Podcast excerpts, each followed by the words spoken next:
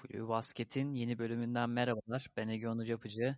Uzun bir aradan sonra geçtiğimiz hafta Kaan Kural bölümüyle bir dönüş yapmıştık. Ee, bugün de yine Euroleague playofflarını, eşleşmelerini değerlendireceğimiz bir bölüm kaydediyor olacağız. Doruk e, kayıt stüdyosunda benimle. Doruk hoş geldin. Hoş bulduk Ege. Aslında uzun bir ara vermiştik. Malum etrafımızda, çevremizde olan belli başlı olaylar bir de birazcık da hani kendi tembelliğimiz de belki diyebiliriz. Ama iki haftanın sonunda da artık kayıt stüdyosuna tekrardan gelmeye başladık. Geçen hafta aslında sen bir bölümden de hani aramıza katılan e, yeni bir kişi vardı Yasin. İnsanlara da hani sürpriz oldu dinleyicilerimize. Sen istersen onun transferinin e, ekibe katılımı o süreci bize anlatmak ister misin? Tabii onunla başlayalım. Yasin bomba gibi bir giriş yaptı. Kaan Kural bölümüyle başladık. Aslında ilk önce bizim Yasin'le görüşmelerimiz NBA podcast'i çekmek üzerinde gerçekleşmişti. İki bölüm de çektik. Yayınlanmamış çok gizli iki bölümümüz var. O bölümlerde ne konuşulduğu, işte arka planda neler döndü. Maalesef ki açıklayamayacağız bunları. NBA yönetiminin izin vermediği programlarda yayınlanmasına. Evet, biz, bizzat Adam Silver tarafından yayından kaldırıldı maalesef ki. Umarım Yasin'le de uzun süreli güzel bir birlikteliğimiz olur. Kendisi şu an Fransa'da Genç Alp'in yanına gönderdik. Stajını yapıyor. Ondan temel eğitimlerini aldıktan sonra birkaç ay içerisinde onunla da umarım playoff dönemiyle birlikte her hafta düzenli olarak NBA podcastlerini sizlerle buluşturmaya başlarız.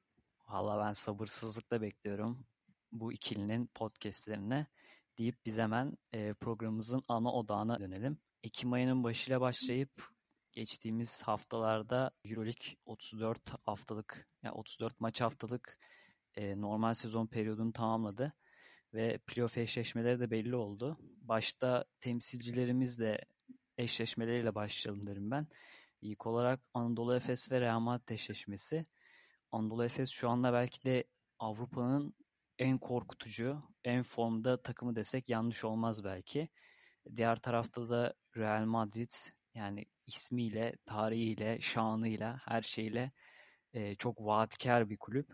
Real Madrid aslında bu sezon biraz sezon içinde de uğradığı çok kan kaybıyla daha geri plandaydı belki. E, puan cetvelinde de biraz normalde playoff'ta sağ avantajını alan bir takımken bu sezon son haftada kendini playoff'a atabildi. Yani dediğim gibi Real Madrid'de çok fazla kan kaybı var ve diğer tarafta da Efes çok fonda ama bu seri için kesin ben 3-0 diyemiyorum. Çünkü Real Madrid hem oyunun psikolojik kısmını çok iyi oynayan hem de e, playoff'larda uzun zamandır e, beraber oynayan bir ekip olduğu için buralarda da aslında bu tecrübenin ve beraber olmanın da faydalarını görecektir ve 3-0 teslim olmayacağını düşünüyorum ben Efes'e kolay kolay. Ve üzerlerinde de bence çok aman aman bir baskı yok. Sen seri için neler söylüyorsun? Ya açıkçası ben hani Efes direkt 3-0 alıp geçerse şaşırmam. Yani ben yani yetenek kalibresi açısından bakıldığı zaman arasında çok ciddi bir fark olduğunu düşünüyorum ben. Yani Efes'in kısa rotasyonuyla hiçbir şekilde yani eşleşemeyecek demeyeyim. Birebir de o e, savunmada işte Jeffrey Taylor'ıdır, Laprovita'lısıdır bir şekilde yine hani karşısında durabilecek isimler sayabiliriz orada. İşte ya Sergio'nun, Rudy Fernandez sonuçta bunlar çok tecrübeli oyuncular. Fakat orada bariz bir Efes'in üstünlüğü olduğu ortada. Onun dışında Real Madrid'in sezon içerisindeki gidişatına baktığımız zaman belki bir hani 7-8 haftaki önceki Real Madrid'e kıyasla çok daha e, momentum arkasına almış bir takım var. E, takım olacak Efes'in karşısında salı günü. En son Gabriel Dek de ayrıldı. Orada onun yokluğunda işte rotasyona kim dahil olacak, o genç çekirdek içerisinden kim daha fazla ön plana çıkacak. İşte yine Kazor Laprovitola ikilisi tabii ki yani Efes galibiyetinden bahsedebilmemiz için en az bu ikilinin 3-4-3'lük isabeti bulduğu böyle topu ellerinde tuttuğu kaliteli maçlar çıkarmaları lazım üst üste üst üste. Onun için 5 maçlık bir seride açıkçası çok bir şansı olduğunu düşünmüyorum Real Madrid'in Efes'e karşı. Fakat en son işte Real'e karşı deplasmanda aldığı galibiyete baktığımız zaman çok zor bir ilk yarı geçirdi Anadolu Efes orada. Biraz açıkçası Efes kendi oyun planı içerisinde değildi. Larkin ve Mitch için bir türlü ritmini bulamamasından dolayı uzunlardan çok fazla ekstra katkı gelmesine rağmen hiçbir şekilde o kendi alışık olduğumuz Efes oyununu oynayamadılar. Bu seride de en kritik noktanın Efes'in kendi oyun planını terk etmemesi olacağını düşünüyorum. Yani çünkü Real Madrid o tarz bir hani başa baş bir savaş içerisinde kazanamayacağının farkında olarak gelecektir. Pablo Lasso da biliyorsun yani hem koçların hem taraftarın hem hakemlerin kafasını karıştırma konusunda kurt hoca yani uzman bir koç açıkçası. Onun için yani her şeyi deneyecektir. Çok fiziksel, çok sert bir eşleşme olacak ama Efes'in 3-0 alıp geçme ihtimali çok yüksek bence. Ya ben dediğim gibi ben 3-0'a değil de ben daha böyle 3-1 Efes'e bakan bir seri olduğunu düşünüyorum. Efes'in kısalarıyla Madrid'in kısaları hakikaten kıyaslanamaz. Çünkü Real Madrid sezon içerisinde bazen o topa e, yön verme konusunda Abalde'yi kullandı yani. Lasso sürekli kadro içerisinde belli başlı çözümler e, denedi. Hatta ben şeyi hatırlıyorum. İki maçta son topu potaya dahi atamadılar. Hem Maccabi deplasmanındaki maçta Jesse Carroll normalde ona pozisyon hazırladığınız işte perdeden çıkan bir oyuncuyken hani son topu Jesse Carroll oynasın diye Carroll'ın eline verdikleri ve Carroll'ın topu potaya atamadığı bir maç sonu vardı. Bir de yine kim kim maçıydı. Kim kim maçında da yine topu kaptırmışlardı. Karar vericilerde bence önemli problemleri var. Madrid tarafında savunma kısmında Jeffrey Taylor ve Abalde'nin ne olursa olsun fizikli olması ve Misic'le bence seri içerisinde eşleşebilecek olmasından dolayı kritik isimler. Ben de sana son olarak şey sorusunu atıp bence bu seriyi kapatalım. Uzunlar Walter ya Efes'in elinde Walter Tavares'e ters gelecek. Onun etkisini düşürecek iki tane önemli uzun var. Hem Tibor Plyce hem de Sertaç. Tavares'in dış şut tehdidi olan uzunlara karşı etkisinin azaldığını e, biliyoruz. Çünkü yani potadan uzaklaşınca o Tavares'in e, çember koruyuculuğu özelliğini bir noktada azaltıyorsun. Plyce ve Sertaç'ın bu serideki önemi nedir sence? Aynı kesinlikle katılıyorum. Ee, yani Sertaç'ın Plyce'ın hatta Ergin Ataman'ın zaman zaman 2-4 numara kullandığını da bu sene fazlasıyla şahit olduk. Muharrem ve Singleton'ı aynı anda oyuna tutup. Hani playoff eşleşmesinde buna ne kadar güvenir bilemeyeceğim ama uzunların dış şut performansı oldukça kritik. Oradaki deplasmandaki işte en son Real Madrid karşılaşmasında da zaten Efes'in uzunları gerçekten hepsi çok üst düzey bir maç çıkarmıştı. Singleton'dan tut işte Sertaç'ına Sertaç 17 sayıyla Singleton 11 sayıyla mücadele etmişti. İşte Muharrem Sertaç Singleton 3'ü de yayın gerisine isabet bulmuşlardı. Zaten ikinci yarıda da bu isimleri işte Boboa, ıı, Larkin, Miçis gibi normalde hani katkı vermesini beklediğim oyuncular da kendi görevlerini yapmaya başlayınca fark bir anda açıldı gitti. Onun için yani uzun oyunculardan gelecek dış şut katkısı tabii ki oldukça önemli. Burada Tavares gibi bir oyuncuyu nasıl kullanacağını da bilmiyorum tabii. Yani Pablo Lasso belki de onu boyalı alandan çıkarmamayı da tercih edebilir farklı bir taktiksel anlayışla e, playofflara hazırlanıp boyalı alanı kalabalık tutmayı da tercih edebilir belki. O zaman biz bir diğer seriye geçelim. Diğer temsilcimizin CSKA Moskova Fenerbahçe eşleşmesi. CSK sezonu ikinci tamamladı ama ya şu dönemde de bir Efes veya Barcelona kadar korkutucu değiller. Ama biraz aslında ben 4 seri arasında tahmin etmesi veya bir şeyleri konuşması çok zor olan bir seri olduğunu düşünüyorum. Çünkü her iki takımda da eksikler var ve bu eksiklerin serinin ne kadarında bulunacağı, hiç oynamayacaklar mı, oynayacaklarsa kaç maçta oynayacakları meçhul. Onun dışında CSK'da biraz sezon şeydi. Yani Mike James'le yaşayan Mike James'le ölür gibi bir durum. Yani Mike James sezon başı hani lideri olacak dediğimiz bu takımda sezon içerisinde 2-3 kere yaşadıkları tartışma sonunda artık üçüncüsünde Seska'yla iyice e, bağını kopardı. Şu anda zaten biraz da NBA pazarında taliplerini bekleyen bir oyuncu konumunda. Onun dışında Militinov zaten sezonu kapatmıştı ama bence daha kritik eksiklerden biri de Daniel Hackett. Hackett'ın 2019 Final Four'unda nasıl bir X faktör olduğunu kısalara yaptığı o savunmayla görmüştük. Bu seride de ne kadar fazla maç kaçırırsa Dekola ve Guduric adına Yani onların oyunu adına o kadar iyi olacak. Onun dışında Mike James sonrasında forvetlerin oyun merkezine geldiğini görüyoruz. İşte Clyburn, Şengeli, Voigtman üçlüsünün.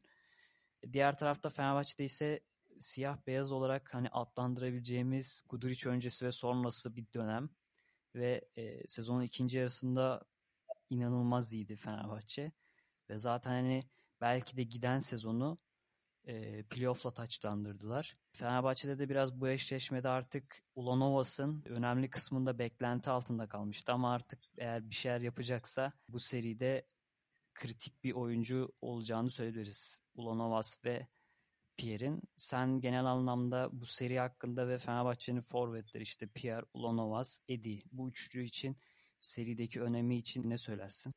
En baştan başlayalım. Hani şey konusunda çok haklısın. Bence tahmin etmesen zor olan eşleşme. Hani hangi oyuncuların sahada olup hangi oyuncuların e, hiç oynayamayacağı, kaç maç kaçıracağı falan eşleşmenin kaderini bence bunlar belirleyecek. Fenerbahçe aynı zamanda şimdi Covid e, şeyleriyle de uğraşıyor. 5 oyuncusu Covid işte 3 3 tane de yine çalışanlardan Covid testi pozitif çıkan şey var. Yani maç oynanacak mı, oynanmayacak mı? Bir oyuncunun daha testi pozitif çıkarsa maçın iptal edilebilme durumu var. Bu koşullarda ne kadar sağlıklı bir psikolojiyle çıkabilecekler? Yan Veseli'nin durumu zaten belirsiz. Gerçekten çok kötü denk geldi bence. Çok büyük şanssızlık.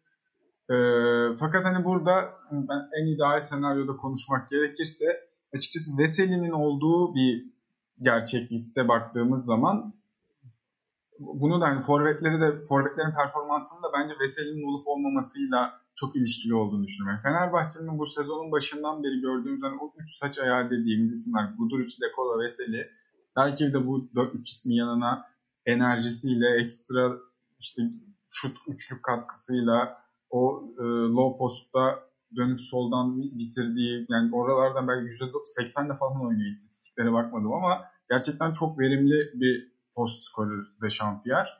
E, bu işte üçlünün yanına dördüncü olarak de Champierre'i ekleyebiliriz.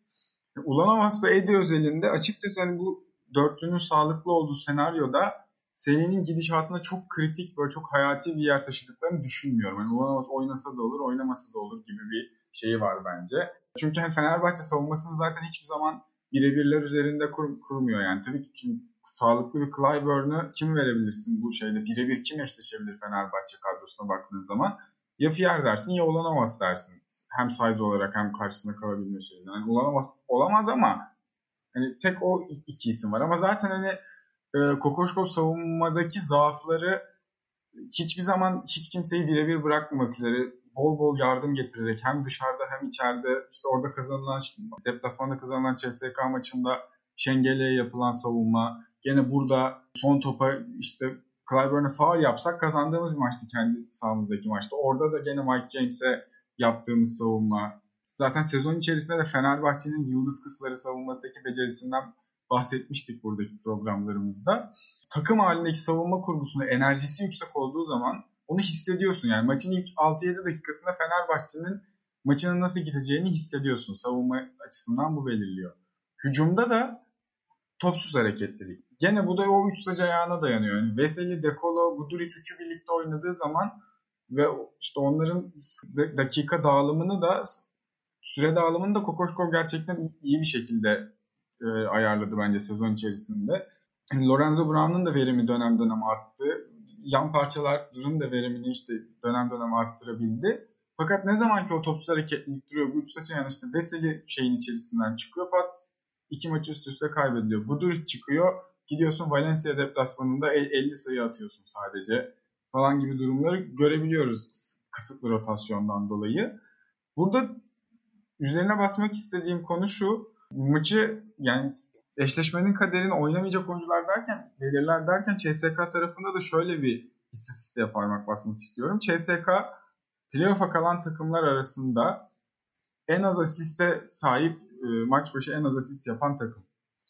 Bu demek oluyor ki zaten hani sezon içerisinde de gördüğümüz ya Darian Hilliard, ya Mike James, Clyburn, Şengelya, ne bileyim Milutinov gerçekten bireysel anlamda bütün eşleşmeleri bir, şekilde kendi lehlerine çevirebilecek oyunculara sahip. Daniel Hackett da keza buraya yazabilirsin. Ama CSK'nın o yetenek şeyi tavanı şu anda ciddi anlamda aşağı indi. İşte Mike James ayrıldı. E, Milutino gitti. Tamam oraya işte Strelniak iyi bir şutör. Lundberg şeyi geldi. Orada daha fazla süresi gitti de arttı. Onun da işte çift senelerde sayı ürettiği 4-5 maç var. Ama hiçbir zaman o playoff sertliğindeki karşılaşmalarda bir takımın sorumluluğunu alabilecek gibi bir görüntü çizmedi CSK kısaları.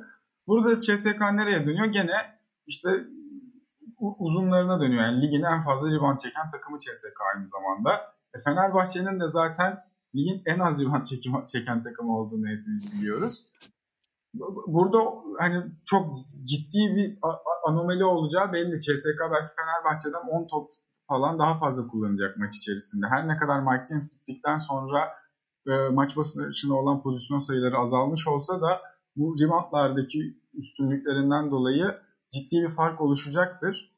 Onun için işte burada Fenerbahçe'nin tamamen sağlıklı olup Fenerbahçe galibiyet serisi aldığı dönemde zaten rebound almadan galibiyet almaya alışıktı. Yani deplasman ne bileyim Maccabi'yi de yendiler, CSK'yı da yendiler.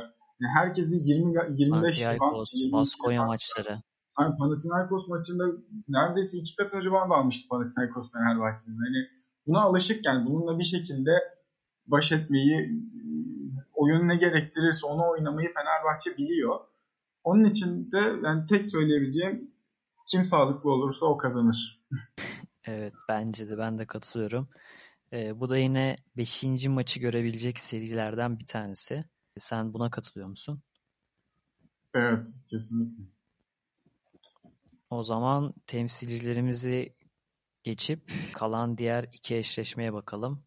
Barcelona Zenit'le başlayalım. Barcelona normal sezonun lideri. Yasikevicius'un Barcelona'da ilk sezonu aslında iyi bir sınav verdi yani şu ana kadar e, normal sezon performansıyla. Kadro zaten alternatifli tek problemi bence 5 numaraydı. Onu işte Gasol geldi. Ben Gasol'ün çok majör bir katkısının veya etkisinin olacağını pek düşünmüyorum şu anki fiziksel durumundan vesaire. Bence çok ihtiyaçları da var mı soru işareti. Çünkü Barcelona genelde onlar da yine sezon içerisindeki sıkıntılarını hep kadro içinde çözmüş bir takım. CSK maçını Ocak ayında e, deplasmanına hem Mirotic hem Brandon Davis olmadan Roland Schmitz'in mesela önemli el süreleri vardı. Pustovi girdi, o oynadı vesaire. Yani Barcelona aslında baktığımızda bol alternatifli ve kalite anlamında da e, tavanı yüksek bir takım. Diğer tarafta da Zenit bence koç elinin değdiği yani koç elinin en çok değdiği 3-4 takımdan biridir. Çok iyi bir iş çıkarlar bu, e, bu sene. Kevin Pangos çok pahalı. Yani herhangi bir backup'ı yok bile yani. Hani genelde Pangos e, kenara geldiğinde bir işte e, oyuncu oraya devşiriliyor gibi oluyor. İşte Billy Baron vesaire. Bu seri özelinde değil de Barcelona'da serinin ilerisi adına şunu söyleyebileceğim. Efes'e karşı bir kere psikolojik üstünlüğü vermiş durumdalar. Bence bu seri onların çok kafasında değil de sanki olası bir final Efes finali daha çok yer etmiştir onlarda. Ki ben bu serinin de hani bir daha Palau Blagrana'ya döneceğini zannetmiyorum. İyi telaffuz edemedim ama seri Rusya'da biter diyorum ben. Ben o kadar emin değilim. Yani Zenit bu, bu sezon içerisindeki benim şey sürpriz takımım hep, hep çok sempatiyle baktım. Yani Türk medyasında çok yer bulmadılar aslında ama gerçekten çok güzel basketbol oynuyorlar. Sezona da yani bomba gibi girdiler. Üst üste galibiyetlerle girdiler. Sonrasında iniş çıkışlar tabii ki yaşadılar onlar da. Ee, ama bu seri için yani kritik olduğunu düşündüğüm sezonun içerisindeki gidişatına da baktığım zaman Barcelona'nın kaybettiği maçlar. Yani Efes maçını saymazsak Barcelona sadece iki takıma iki maçı da kaybetti sezon içerisinde. Bu takımlardan bir tanesi Asvel, diğeri de e, Maccabi. Bu, bu takımları ikisini de kaybetti. Bir kere Zenit'e kaybetti, bir kere işte Anadolu Efes'e kaybetti. Yani gerçekten bayağı da... Olympiakos'a kaybetti. Olympiakos'a kaybettiler. Orada da gene Hasan Martin'in ekstra savunma performansıyla. Yani baktığımız zaman hep Barcelona'nın kaybettiği maçlara atletik uzunu olan ve işte Barcelona'yı yıldıran, o pas kanallarına çok iyi baskı yapan, genelde böyle daha atletizm seviyesi yüksek oyunculardan kurulu takımlara karşı bir zaafları olduğu aşikar. Zenit takımın geneline bakıldığı zaman hani bu ne bileyim bir 3-4 sene öncesinin Makabisi falan gibi o da Obradovic'li Fenerbahçe'ye bütün deplasmanları cehenneme çevirirlerdi açıkçası o takımlarda. Gibi tamamen bütün takım halinde atletik oyunculardan kurulmuş bir ekip değiller. Fakat işte Austin Hollins, Will Thomas, Alex Poitras, gerektiği zaman Tarık Black falan bu tarz oyuncular gerçekten hani Barcelona foto altını e, yıpratabilecek, onların o low post'tan kurmaya çalıştıkları, Mirotic temelli oynamayı planladıkları oyunu engelleyebilecek tarzda oyuncular. Üstüne üstlük şöyle de bir istatistik vereyim. Yani ne kadar hani bu istatistiklere güvenmeliyiz. Playoff çünkü normal sezona göre çok fazla de- değişken yerinden oynuyor yani. Hani tam normal sezona göre değerlendirmek de elbet doğru değil. Fakat hani takımların çizdiği profil açısından baktığımız zaman Barcelona kazandığı maçlar ve kaybettiği maçlardaki asist sayıları arasında en bariz farka sahip olan takımken Zenit de rakiplerine en az asist yaptıran e, iki takımdan bir tanesi Real Madrid'le birlikte sezon içerisinde. Yani Barcelona'nın asist sayısını dipte tutup top kaybı sayısını yükselttiğin zaman ciddi anlamda onun bütün oyun kurgusunu yerinden oynattığın için galibiyeti alman onlardan kolaylaşıyor. Yani bu bütün takımlar için geçerli ama Barcelona'nın o yani Yasikevicius'un oynatmaya çalıştığı basketbol için çok daha marjinal bir katkı veriyor sana. Onun için Zenit'in şansının ben beklendiği kadar düşük olmadığını kanaatindeyim. Hani tabii Zenit yener diyemiyorum burada. Barcelona gene burada da hani Efes Real Madrid söylediğimiz gibi yetenek işte, kapasitesi olarak çok üstünde Zenit'in seviye olarak çok üstünde. Orada da işte Kevin Pangos'un savunmadaki ritmini 5 maçlık seride ne kadar koruyabileceği belirleyici olacaktır Zenit adına. Skor yani tahmin etmem gerekirse de 3-1 Barcelona derim. Bu kadar şey söyledim 3-1 Barcelona diyorum hala buna rağmen. Hani... ya Rusya'da biteceği bariz gibi ya serinin. Ya 5. maç benim için sürpriz olur açıkçası. Ya ben Barcelona'nın burada çok fire vereceğini zannetmiyorum. Ama 5. maça giderse Zenit de kazanabilir gibime geliyor benim. Yani eğer bir şekilde 5. maça taşırlarsa Barcelona hani psikolojik olarak ona ne kadar hazır bu serinin 5. maça gitmesine büyük bir şok olur onun için de. Bir kriz yaşarlar diyorsun yani. Evet. O zaman son eşleşmeye geçelim. 4-5 eşleşmesi Milano ve Bayern Münih. Bayern Münih bu sezon belki de beklentilerin en çok üstüne çıkan, en çok sürpriz yapan takım ve hani daha demin hani Zenit için şey demiştim. Koçeli'nin en çok değdiği 3-4 takımdan biri diye. Bayern Münih bence Koçeli'nin en çok değdiği takım. Mütevazi bir ekip. Belki hani Euro Cup takımı diyebileceğimiz bir takım. Normal sezonu 5. tamamladı. Çok sert bir takımlar ki foul düdükleri de foul işte maçın sertlik dozunda hakemler biraz Bayern'e göre ayarlıyor. Yani şöyle bir durum var.